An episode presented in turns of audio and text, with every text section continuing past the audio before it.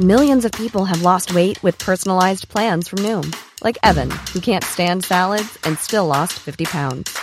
Salads, generally, for most people, are the easy button, right? For me, that wasn't an option. I never really was a salad guy. That's just not who I am. But Noom worked for me. Get your personalized plan today at Noom.com. Real Noom user compensated to provide their story. In four weeks, the typical Noom user can expect to lose one to two pounds per week. Individual results may vary. Burrow's furniture is built for the way you live. From ensuring easy assembly and disassembly to honoring highly requested new colors for their award-winning seating, they always have their customers in mind. Their modular seating is made out of durable materials to last and grow with you. And with Burrow, you always get fast, free shipping. Get up to 60% off during Burrow's Memorial Day sale at burrow.com slash ACAST. That's burrow.com slash ACAST. burrow.com slash ACAST.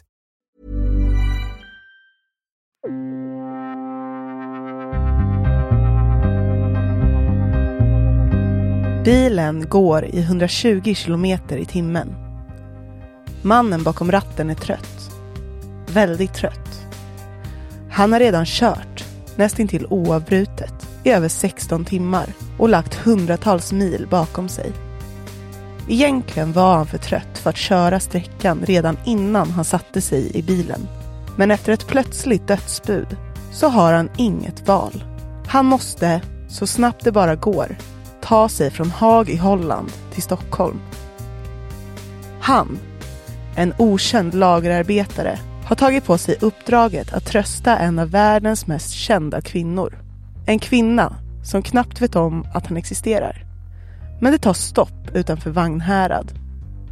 Mannen bakom ratten somnar mitt i en omkörning och han kommer av vägen. Den fina Volvon voltar tre gånger i luften och totalförstörs. Vansinnesfärden kunde ha slutat där. Men istället blir det bara början. Mannen bakom ratten heter Gert van der Graaf och superstjärnan, som han inbillar sig behöver hjälp, är sångerskan Agneta Fältskog.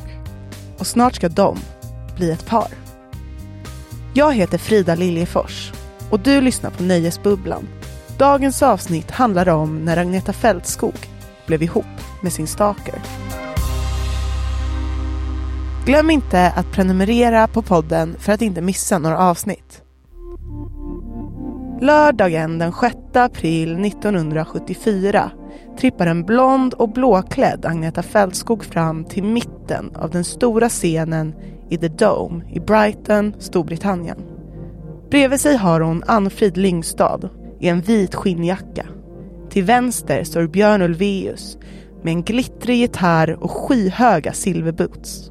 Och en liten bit bort, där sitter Benny Andersson i en blå militärjacka av plysch bakom flygeln. Det är Eurovision-final. Och snart ska Agneta och Annefrid ta de första tonerna av Waterloo. Låten som inte bara ska vinna hela tävlingen utan också blir det internationella genombrottet för en av musikhistoriens största band genom tiderna. ABBA, och kanske allra mest Agneta, har hela världens blickar riktade mot sig.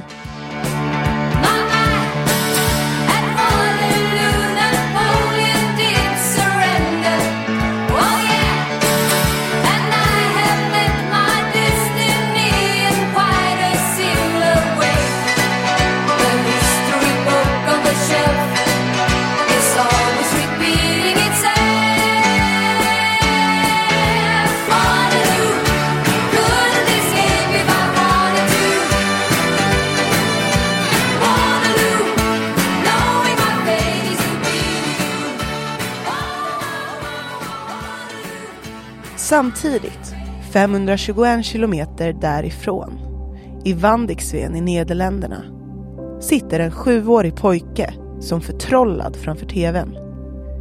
Gert van der Graaf har aldrig sett eller hört något liknande. Allt är otroligt. Musiken, kläderna och glamouren. Men mest av allt den vackra sångerskan i den blåa glittrande mössan han vet inte vad hon heter. Eller ens vad låten handlar om.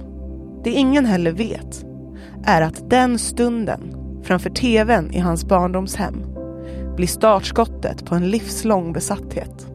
En besatthet som ska få honom att flytta utomlands, riskera livet i en bilkrasch, hamna i fängelse och till slut bli utvisad och belagd med besöksförbud. Allt för, i alla fall om han fick beskriva det själv, kärlekens skull. Nöjeslivets Anders Löv har fördjupat sig i Gert van der Graafs liv. Till att börja med så tänkte jag säga att mycket av detaljerna som eh, vi vet om Gerts liv kommer från boken Fans som är skriven av författaren och journalisten Fredrik Strage. Och han åkte ner till Holland och intervjuade Gert van der Graaf. Och är man intresserad av den här historien mer på detaljnivå så rekommenderar jag verkligen att man köper den boken för att fördjupa sig i det här ämnet. Eh, Gert föddes i alla fall 1966 i eh, en liten stad i Sydholland. Och han växte upp med en pappa som jobbade som tekniker på ett eh, oljefartyg. Och jag tror att hans pappa var borta ganska mycket i jobbet. Men eh, hemma hade han i alla fall två systrar och en mamma som var hemmafru. Överlag så verkar han ha haft en ganska bra och trygg eh, tidig barndom. Han blev också väldigt tidigt intresserad av Sverige. Eh, det var väl några år innan den här Eurovision-finalen i Brighton som han fick en eh, leksaksbil av sin pappa som var blå och gul. Eh, och han verkade verkligen ha älskat den här leksaksbilen. Och den här bilen tillsammans med intrycken som Abbas framträdande gjorde och de här miljöerna som han hade sett i Astrid Lindgren-filmerna gjorde att han liksom tidigt fastnade i en fascination för Sverige. Senare när han blev tonåring så eh, tapetserade han rummen i ABBA-affischer och han lärde sig till och med svenska genom en kurs, eh, som så här kassettbandskurs. Han drömde om Sverige, han drömde om Agneta och han drömde om att se ABBA live. Men 1982 förändras allt när nyheten om att ABBA har splittrats kommer ut i media. Officiellt säger gruppen att de tagit ett uppehåll men efter en tid så blir det allt mer uppenbart att en återförening inte är aktuell.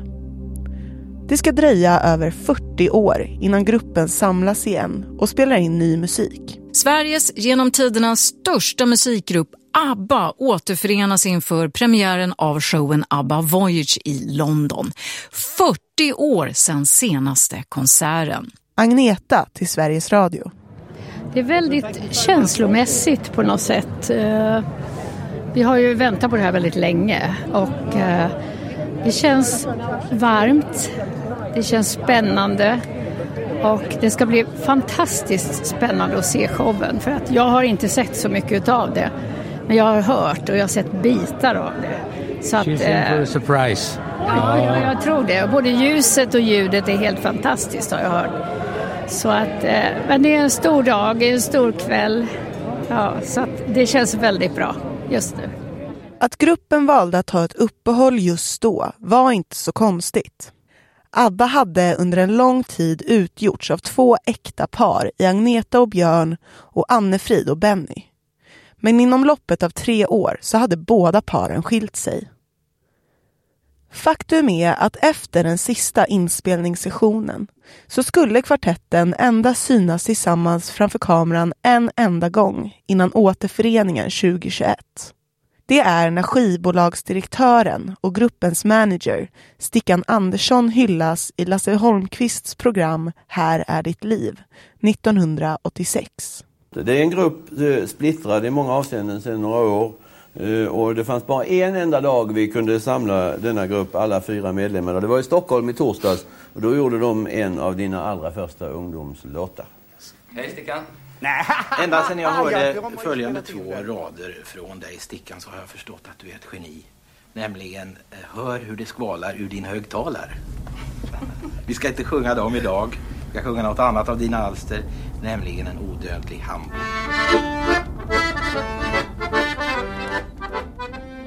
Kanske var det också vetskapen om Stickan Anderssons betydelse för ABBA som fick Gert van der Graaf att reagera så starkt.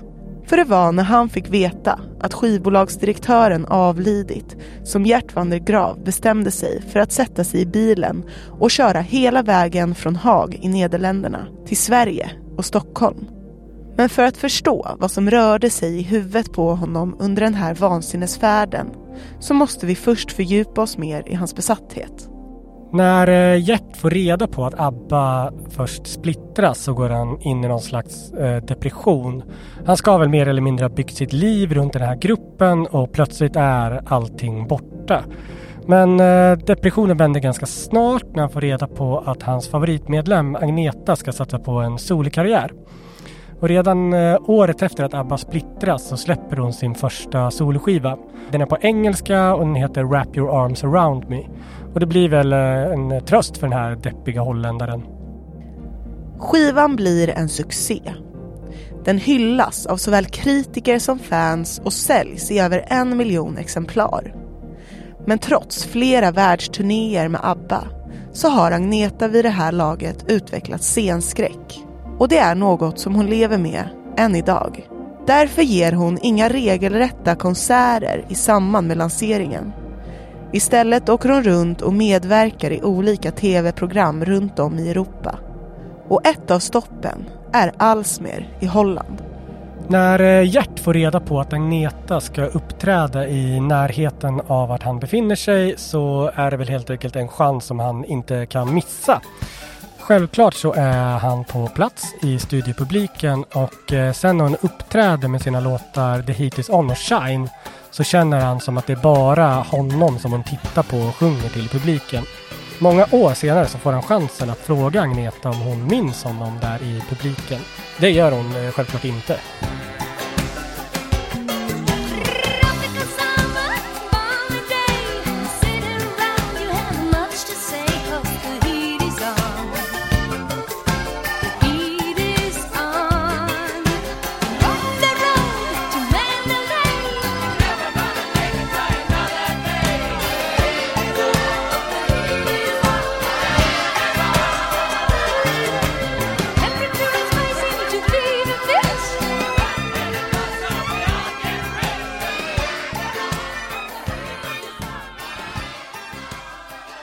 Blir allt som allt tre album på engelska som Magneta ger ut mellan 1983 och 1987 innan hon bestämmer sig för att dra sig tillbaks från rampljuset.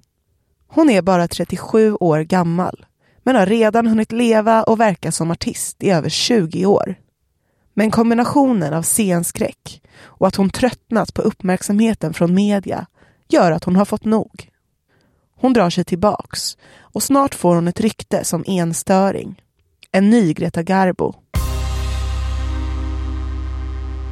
Trots att Agneta har lämnat rampljuset så skrivs det fortfarande mycket om henne i veckotidningarna. Efter skilsmässan med Björn Ulvaeus har Agneta en uppmärksammad romans med livvakten Torbjörn Brander. Hon gifter sig senare med läkaren Thomas Sonnerfeldt år 1990. Men paret skiljer sig bara tre år därefter. Och det är i samband med den skilsmässan som Gert van der Graaf skickar sitt första beundrarbrev till Agneta. Gert får eh, givetvis inte något svar på det här första brevet men eh, han är ju uppenbarligen inte typen som låter sig nedslås av en sån petitess. Eh, jag tolkar det som att hans ehm, besatthet eskalerar de här åren trots att Agnetas karriär egentligen har stannat av. Och det är nog mycket för han läser om hennes eh, relationer i tidningarna. Hur som helst så 1994 så bestämmer han sig för att åka till landet som han har älskat så länge för första gången. Så han eh, åker till Sverige. Och när han väl kommer hit så påbörjar han någonting som egentligen bara kan beskrivas som en, eh, ett maniskt sökande efter eh, Agneta Fältskog. Eh, han åker egentligen mer eller mindre planlöst runt kring den norska gränsen där han har fått reda på att hon har ett hus någonstans. Han hittar henne inte den här gången men verkar ändå ganska nöjd med resan eftersom han eh, lyckas se så mycket av Sverige. Åren därefter präglas av ett intensivt resande för Gert. Han åker till Sverige så fort han får chansen och får ledigt från sitt arbete på lagret i Holland. Han får snart reda på att Agneta bor på Ekerö i Stockholm och han ser till att alltid besöka ön under sina resor i hopp om att få se en glimt av stjärnan. Det är under en av dessa resor som man upptäcker att det finns ett litet hus till salu i närheten av ABBA-sångerskans hem. Det blir eh, återigen en chans som han känner att han inte kan missa. Så Gert van der Graaf han jobbar häcken av sig och går till banken och skuldsätter sig och gör allting i hans makt. Och till slut så får han i alla fall eh, tillräckligt mycket pengar för att kunna köpa det här lilla huset på Ekerö. Och så påbörjar han liksom allting som behövs för att kunna emigrera till Sverige. Vid det här laget så har han också skrivit massvis av brev som han har lämnat eh, för hand i Agnetas postlåda. Den 5 april 1997, på Agnetas födelsedag, så händer det till slut. Gert van der Graaf och Agneta Fältskog möts för första gången. Det är ett väldigt kort Eh, hjärtutbyte. Hjärt hävdar i alla fall att han får syn på henne av en slump eh, när eh, hon är ute och promenerar med en vän. Han kör fram till dem med sin bil och så vevar han ner rutan och säger grattis till henne. Han nämner väl att han har skickat något um, grattiskort och sådär. Men han säger ingenting om eh, alla andra brev som han har skickat till henne. Vid den här tiden så mår Agneta Fältskog inte bra. Hon har inom loppet av två år förlorat båda sina föräldrar. Något som har tagit mycket hårt på henne. Hon har utöver det också gått igenom en skilsmässa och hon känner sig ensam. Kanske är det därför som hon fastnar för något i breven som Gert skriver. Efter den här eh, första kontakten så tolkar jag det som att Gert blir en eh, aning besviken så han drar ner lite på sitt brevskrivande. Men eh, trots det så håller han på att ordna med den här flytten till Sverige. Han jobbar fortfarande på Siemens lager i Haag men han pendlar fram och tillbaka och försöker fixa och söka jobb i Sverige och, och så vidare. Han får eh, egentligen inga svar på de här breven men en sommardag när han är på sitt hus på Ekerö så kommer det en eh, vändning i historien. Eh, Gert beskriver att han får ett besök av Agnetas trädgårdsmästare. Hon ska då via den här trädgårdsmästaren hälsa att hon tycker om hans brev väldigt mycket. Hon tycker att de är väldigt speciella och hon vill gärna att han ska skicka fler. Trädgårdsmästaren säger dock också att hon inte har tid att svara på de här breven men att hon gärna vill ha dem då. Eh, det här mötet blir eh, bensin på en eld och Gert börjar öka sitt brevskrivande igen.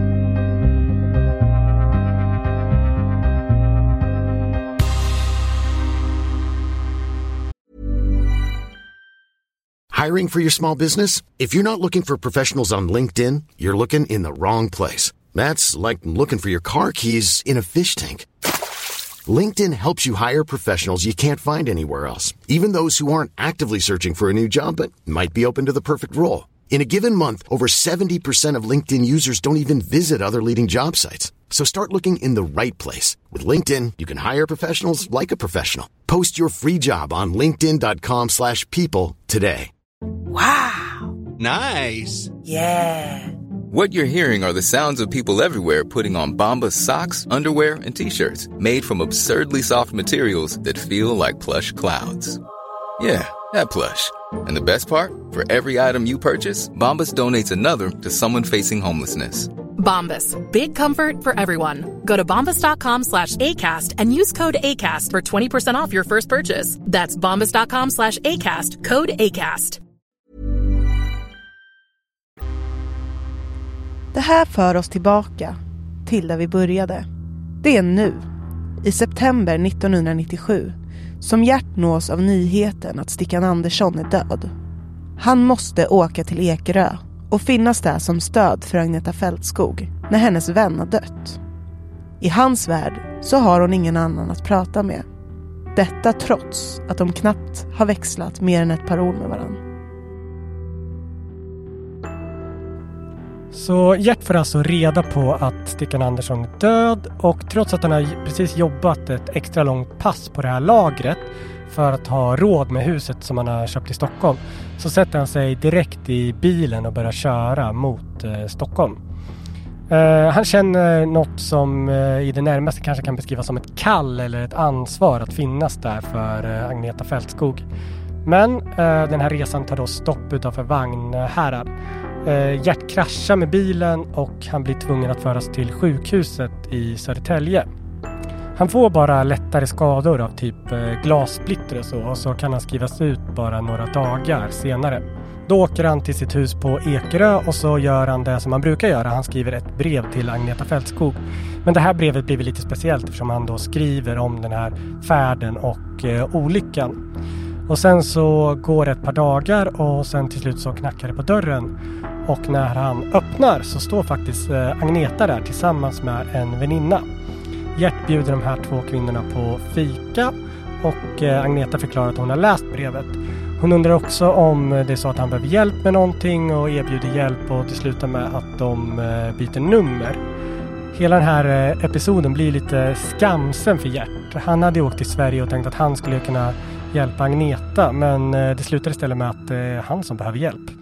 Mötet blir startskottet på en romans. Agneta fortsätter att hälsa på Gert under dagarna som följer och de talar mycket om breven som han har skrivit till henne. Snart inleder de ett förhållande. 32 år gammal får Gert sin första flickvän. Idolen som han har dyrkat i över 20 år. Det är ju såklart svårt att spekulera vad som pågick i Agnetas huvud när hon blev ihop med sin stalker. Om man ska tro Gerts historia så fanns det ett tecken redan innan olyckan där eh, hon uppmuntrade honom att fortsätta hålla kontakten med henne men det är lite oklart. Det man kan säga är väl att Gert utåt sett verkar framstå som en ganska vanlig person.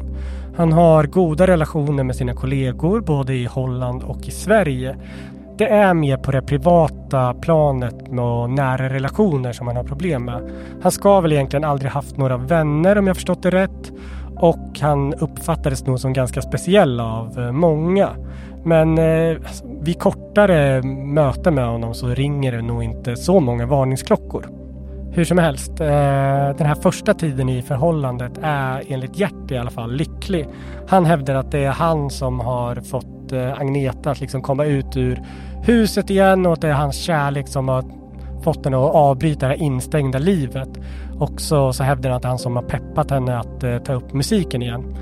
Samtidigt så ska Agneta under förhållandets första period varit mycket mer försiktig med att visa förhållandet utåt och eh, på något plan så måste hon ju förstått att någonting var lite märkligt.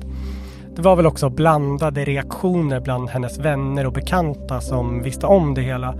Eh, många tyckte nog att det var märkligt och jag vet att det var flera som varnade henne för att det skulle sluta illa. Det är kanske ingen överraskning att förhållandet snabbt innebär problem. Gert får problem på jobbet i Sverige eftersom ingen tror på honom när han säger att han är tillsammans med superstjärnan Agneta Fältskog. Och förhållandet kantas av svartsjuka. Ja, men under ett av de här bråken så ska Gert ha blivit så pass svartsjuk på den här trädgårdsmästaren att han blev våldsam och eh, slog sönder en ruta. Det ska då ha lett till att paret gjorde slut en period men eh, senare så återförenades de. Eh, efter att de återförenades så blev nog förhållandet lite mer seriöst. De eh, träffar varandras familjer och de åker på semestrar ihop. Det fortsätter väl dock vara ett ganska knakigt förhållande och det finns mycket svartsjuka och eh, andra problem. Och det är väl då till slut eh, i september eh, 1999, alltså två år efter att de inledde en relation som Agneta gör slut med Gert på riktigt. Och eh, han hävdar då att det beror på hennes svartsjuka men eh, det framgår ganska tydligt under den här rättsprocessen som följde senare att det beror på Gerts mentala tillstånd. Det är nu som kärlek och besatthet övergår i regelrätt stalking och terror. Gert kan inte acceptera att Agneta har avslutat förhållandet. Han dyker upp på olika tillställningar där han vet att hon kommer vara och han övervakar de platser som hon brukar besöka. Han skickar mängder av brev, vissa med uppmaningar som är riktigt obehagliga. Och han ringer så mycket att hon tvingas byta nummer. Trots att han möts av idel tystnad så ger han inte upp. Men till slut, när breven övergår i vad Agneta tolkar som en hotfull nedräkning till hennes födelsedag så anmäler hon Gert till polisen. Den eh, 31 mars 1999 så grips eh, Gert till slut eh, i sitt hem på Ekerö. De gör en husransakan i samband med gripandet och där hittar de massor med bilder på Agneta, massa dokument och anteckningar om hennes liv och vardag och till och med att han sover i, i sin säng med bilder på henne. Det är väl egentligen allting som man kan tänka sig att man hittar i en skräckfilm om en stalker. Det verkar vara ja, riktigt eh, obehagligt. Några månader senare så döms han för ofredande och då får han betala skadestånd på 120 000 kronor. Han får även en villkorlig dom och sen till slut också två års eh, utvisning. Under den här eh, rättegången så beskriver Agneta hur hon har mått under den här perioden. Då hon, ja, hon har känt sig rädd, eh, frihetsberövad under längre tid och haft ett, men rent ut sagt ett helvete. Det verkar riktigt obehagligt hela den här perioden.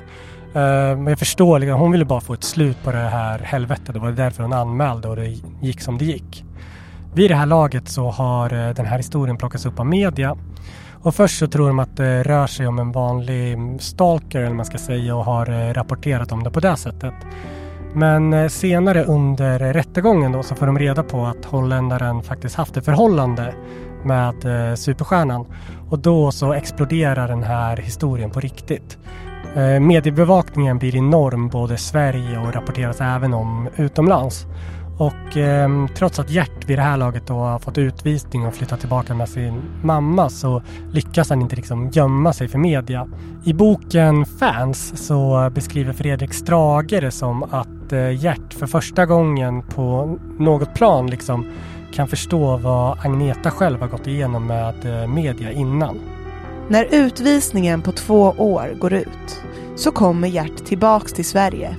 Trots att han har besöksförbud så försöker han då att kontakta Agneta.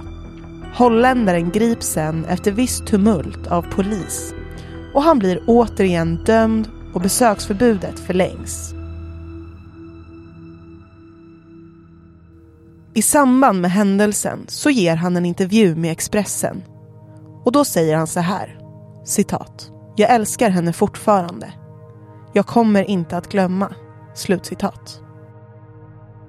Den senaste gången som holländaren sågs till i Sverige var i samband med Agnetas 56-årsdag. Han befann sig då återigen på Stjärnans gård och greps av polisen. Då lovade han rätten att han från och med nu skulle lämna Stjärnan i fred. Men när han senare gav en intervju med Expressen så lät det annorlunda. Han sa så här, citat. Jag vill ha kontakt med henne och veta hur hon mår och så. Hon är en speciell människa och jag är en speciell människa. Vi hör ihop. Jag är ingen terrorist som hon behöver vara rädd för. Slutcitat. Inför det här avsnittet så googlade jag eh, för att se vad Gert van de Graaf gör idag. Och då såg jag att han hade flera olika konton på sociala medier. Och att det senaste inlägget som han hade gjort var 16 timmar gammalt och det var en bild på Agneta Fältskog. Så eh, man kan nog inte säga att den här besattheten har gått över. Men eh, jag har inte sett några nya rapporter på att han har kommit till Sverige och eh, ja, man hoppas ju verkligen på att han håller sig borta den här gången. I en intervju med Ulf Elving i P4 från 2013 så öppnade Agneta för ovanlighetens skull upp sig om kärlekslivet.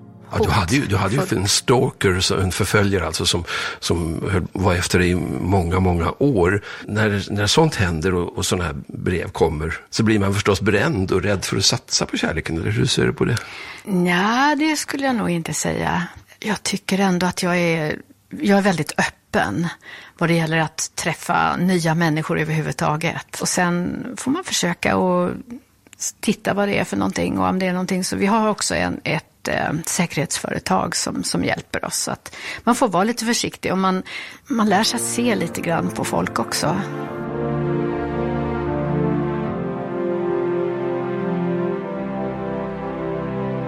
Det tog 40 år innan ABBA återförenades. Men 2021 så kom den till slut. Comeback-skivan Voyage. På pressbilderna så lyser Agneta och de andra medlemmarna i ABBA av lycka. Och visst kan man se att den blåklädda skönheten från Sverige som trippade fram på scenen i Brighton 1974 fortfarande finns där och har förmågan att förtrolla publiken. I pressmeddelandet så skriver hon att inspelningen har varit lyckad, en vänlig och säker miljö och att hon har haft väldigt roligt. Skivan Voyage nominerades till fyra Grammisar och liveshowen, som numera består av fyra ABBA-hologram, är fullbokad för flera år framöver. Vansinnesfärden är över. Nu är det bara resan kvar.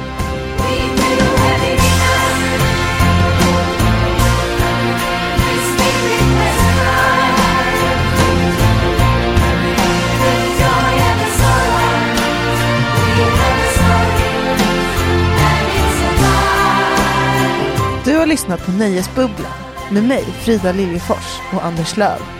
Manus av Anders Löv. Klippare och producent Karl Horby. Programmet produceras av Newsnet.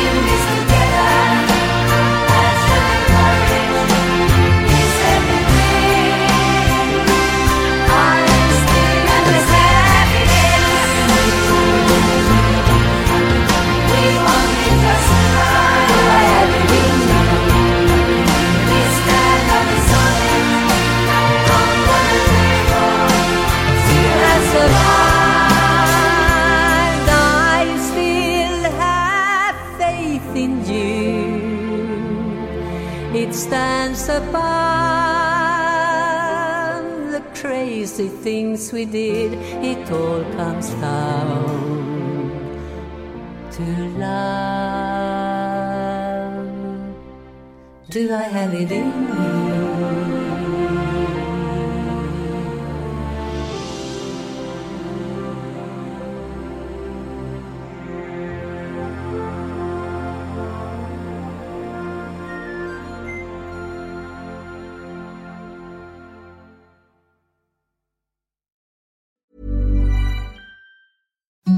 Imagine the softest sheets you've ever felt. Now imagine them getting even softer over time. That's what you'll feel with Bowl and Branch's organic cotton sheets. In a recent customer survey, 96% replied that Bowl and Branch sheets get softer with every wash. Start getting your best night's sleep in these sheets that get softer and softer for years to come. Try their sheets with a 30-night guarantee. Plus, get 15% off your first order at bowlandbranch.com. Code BUTTERY. Exclusions apply. See site for details. Hey, it's Paige DeSorbo from Giggly Squad. High quality fashion without the price tag. Say hello to Quince. I'm snagging high-end essentials like cozy cashmere sweaters, sleek leather jackets, fine jewelry, and so much more. With Quince being 50 to 80% less than similar brands. And they partner with factories that prioritize safe, ethical, and responsible manufacturing. I love that. Luxury quality within reach. Go to quince.com slash style to get free shipping and 365 day returns on your next order. Quince.com slash style.